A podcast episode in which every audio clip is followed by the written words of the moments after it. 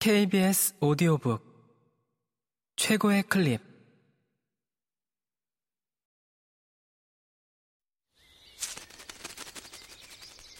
KBS 오디오북.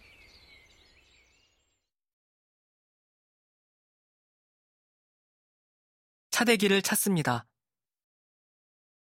이금희 장편 동화.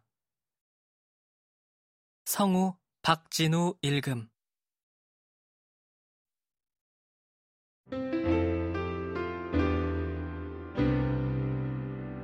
별명의 역사 점심시간 끝나는 종이 울리자 선생님이 말씀하셨다.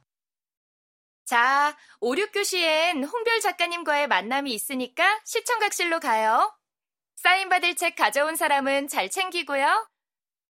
윤서는 신나서 집에서 가져온 책들을 챙겼다.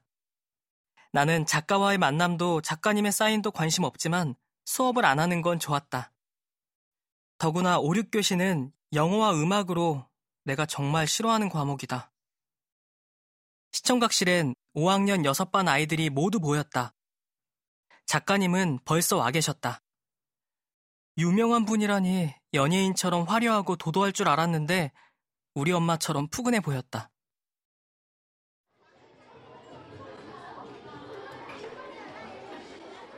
부장 선생님이 앞쪽부터 반 순서대로 앉으라고 했다.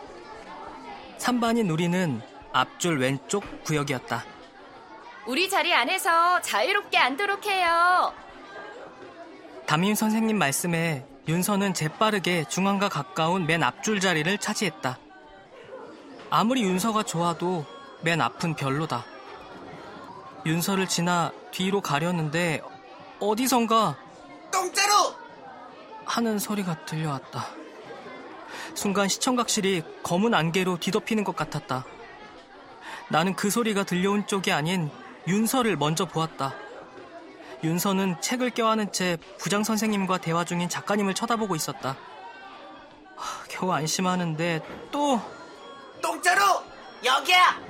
하는 소리가 들려왔다. 그쪽을 쳐다보니 조태현이 서서 손까지 흔들고 있었다. 1학년과 4학년 때 같은 반이었던 조태현은 같은 아파트 2층에 살다 봄방학 때 이사 갔다. 엄마들끼리도 알고 집을 오가며 친하게 지냈던 사이다. 그런데 그렇게 부르다니. 배신도 이런 배신이 없다. 나는 못 들은 척하고 빈자리에 앉았다. 슬쩍 돌아다 보니 조태현은 자기네 담임 선생님한테 혼나고 있었다. 깨소금 맛이다.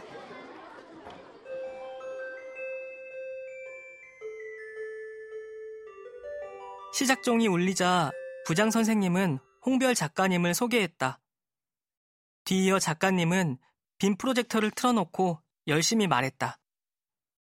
하지만 내 귀엔 하나도 들리지 않았다. 똥자루란 단어가 머릿속에 가득 차서 모든 걸 밀어냈다. 말하고 싶지 않지만 똥자루는 내 별명이다. 정말 기억하고 싶지 않지만 1학년 때 교실에서 똥을 쌌기 때문이다.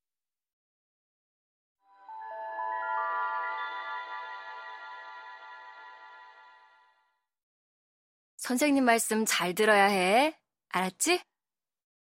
입학식 날 아침, 엄마는 다시 한번 말했다.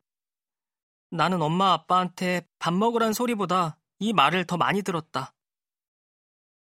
1학년 중에서 할아버지 선생님은 우리 반 선생님 뿐이었다. 40년이나 아이들을 가르쳤다는 선생님은 우리 얼굴만 보고도 어떤 아이인지 다 아는 것 같았다. 입학식 날 우리 반 전준석이 체육관 마이크를 망가뜨렸을 때 웃으며 말씀하셨다. 준석이가 호기심이 많을 줄 알았다. 선생님은 유치원에 왔던 산타 할아버지처럼 인자해 보였다. 담임 선생님을 아주 잘 만난 것 같아. 경험이 풍부하셔서인지 애들을 잘 이해해 주시더라고. 그날 저녁 엄마가 아빠에게 한 말이다. 나도 우리 할아버지 같은 선생님이 좋았다. 하지만 전준석은 일주일 만에 선생님의 참을성을 바닥내버렸다. 선생님 말씀처럼 전준석은 엉덩이에 가시가 달렸는지 가만히 앉아있질 못했다. 창가의 화분을 세 개나 바닥으로 떨어뜨린 날, 선생님은 잔뜩 화가 나서 전준석한테 빗자루를 가져오라고 소리쳤다. 우리는 잔뜩 겁을 먹고 숨을 죽였다. 하필 그때부터 나는 배가 아프기 시작했다. 금방이라도 똥이 나올 것 같았지만 화가 난 선생님한테 그 말을 할 수 없었다. 아이들 앞에서 말하기도 창피했다. 나는 선생님이 내 표정을 보고 상황을 알아주길 바랐다. 하지만 선생님은 바닥을 청소하는 전준석을 지켜보느라 내 얼굴을 볼 틈이 없었다. 참고 참다. 더는 참을 수 없게 됐을 때 나는 두 눈을 꾹 감았다. 그 순간 내가 어디론가 사라지길 바라면서 선생님, 누가 똥 쌌나 봐요.